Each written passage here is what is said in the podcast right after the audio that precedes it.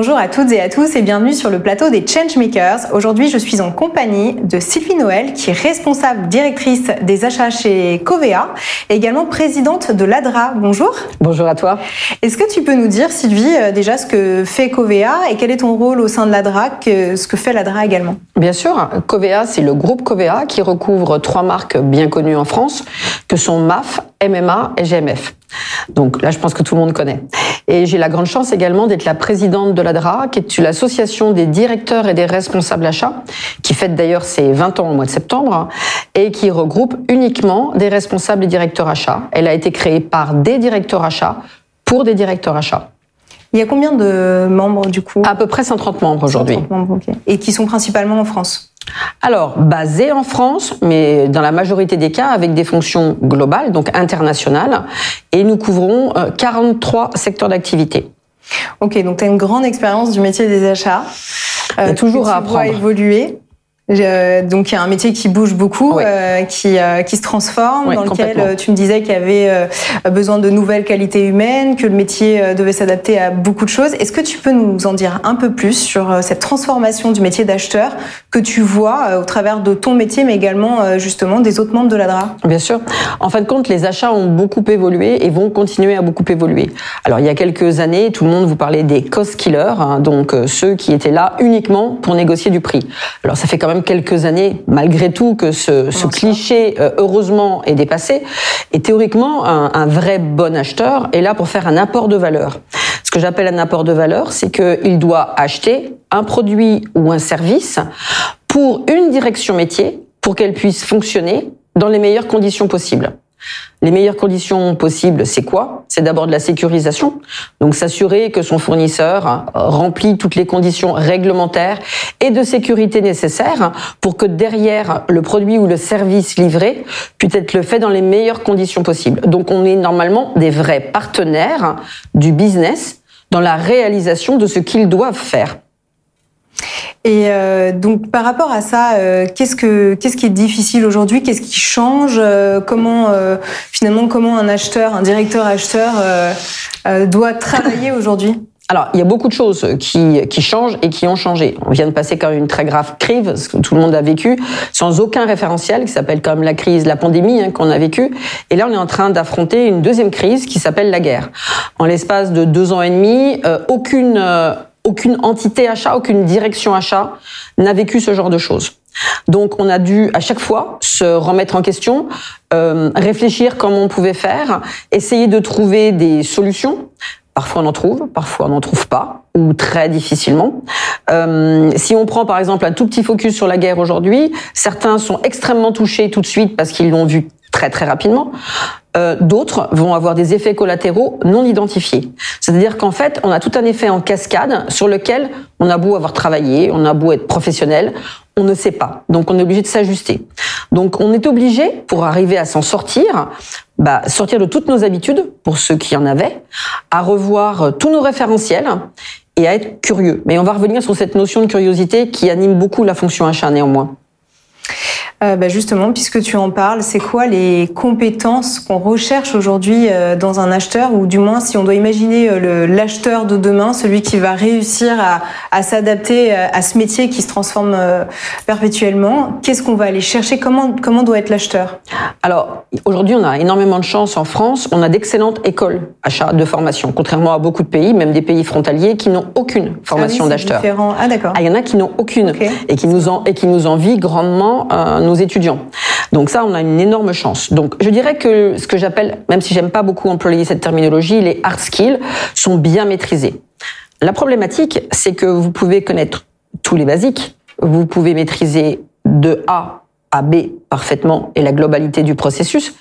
Si vous n'avez pas des caractéristiques de personnalité bien spécifiques, vous ne serez pas un bon acheteur.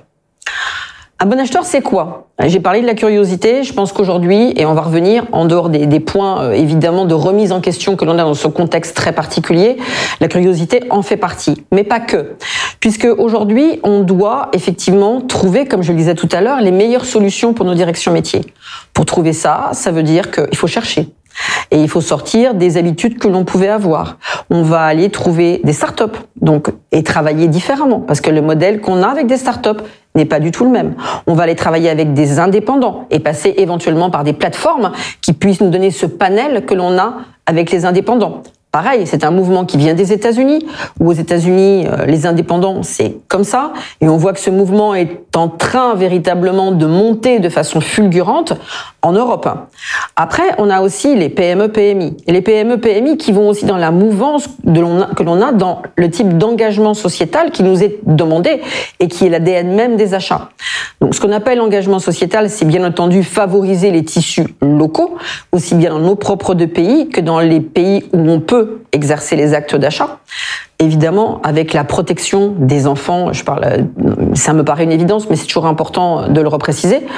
Et puis, on a aussi euh, l'accompagnement et l'insertion de personnes en difficulté. La difficulté, hélas, elle a plusieurs facettes. Ça va être aussi bien des problèmes de réinsertion, euh, des problèmes de longue durée, des problèmes de quartiers défavorisés, et bien entendu le handicap. Et le handicap, ce n'est pas un vain mot. Le handicap reste encore euh, un sujet sur lequel il y a beaucoup de tabous. La différence fait peur. Au sein de l'ADRA, on fait beaucoup de choses autour du handicap. On est depuis de nombreuses années euh, partenaire de pas mal d'événements. Euh, c'est pour nous extrêmement important. Et donc le handicap, c'est à la fois recruter des personnes en situation de handicap, mais également de nous demander à nos fournisseurs qu'ils nous montrent la politique handicap qu'ils peuvent avoir, mais également être en mesure de nous mettre des personnes en situation de handicap que l'on va intégrer dans nos équipes. Voilà, donc euh, on voit bien que ce panel est en train d'évoluer.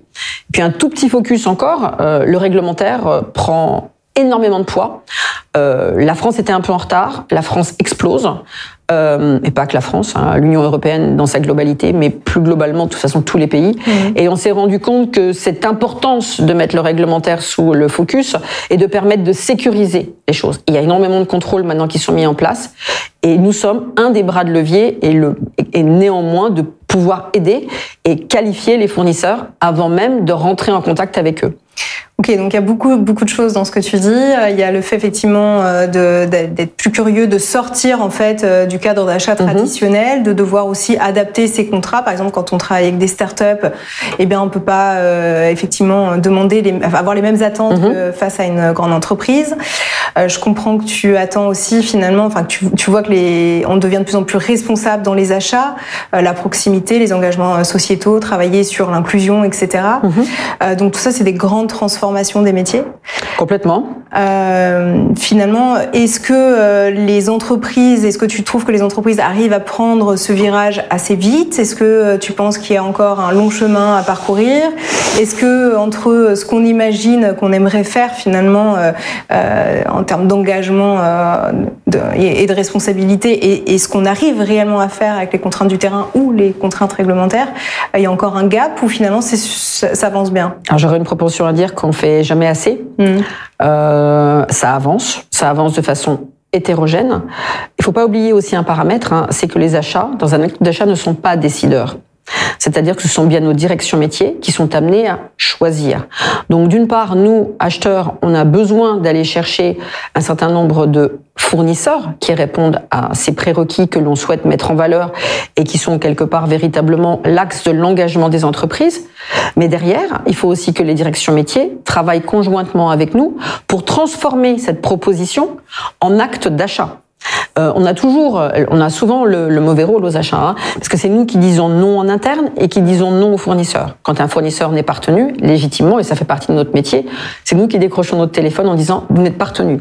Donc souvent, on va penser que ce sont les achats qui décident, mais ce n'est pas ça. En fin de compte, le décideur, c'est celui qui porte le budget, sauf cas d'exception. Certains de mes confrères ont sur des périmètres dédiés de la latitude, mais au global, c'est quand même ça.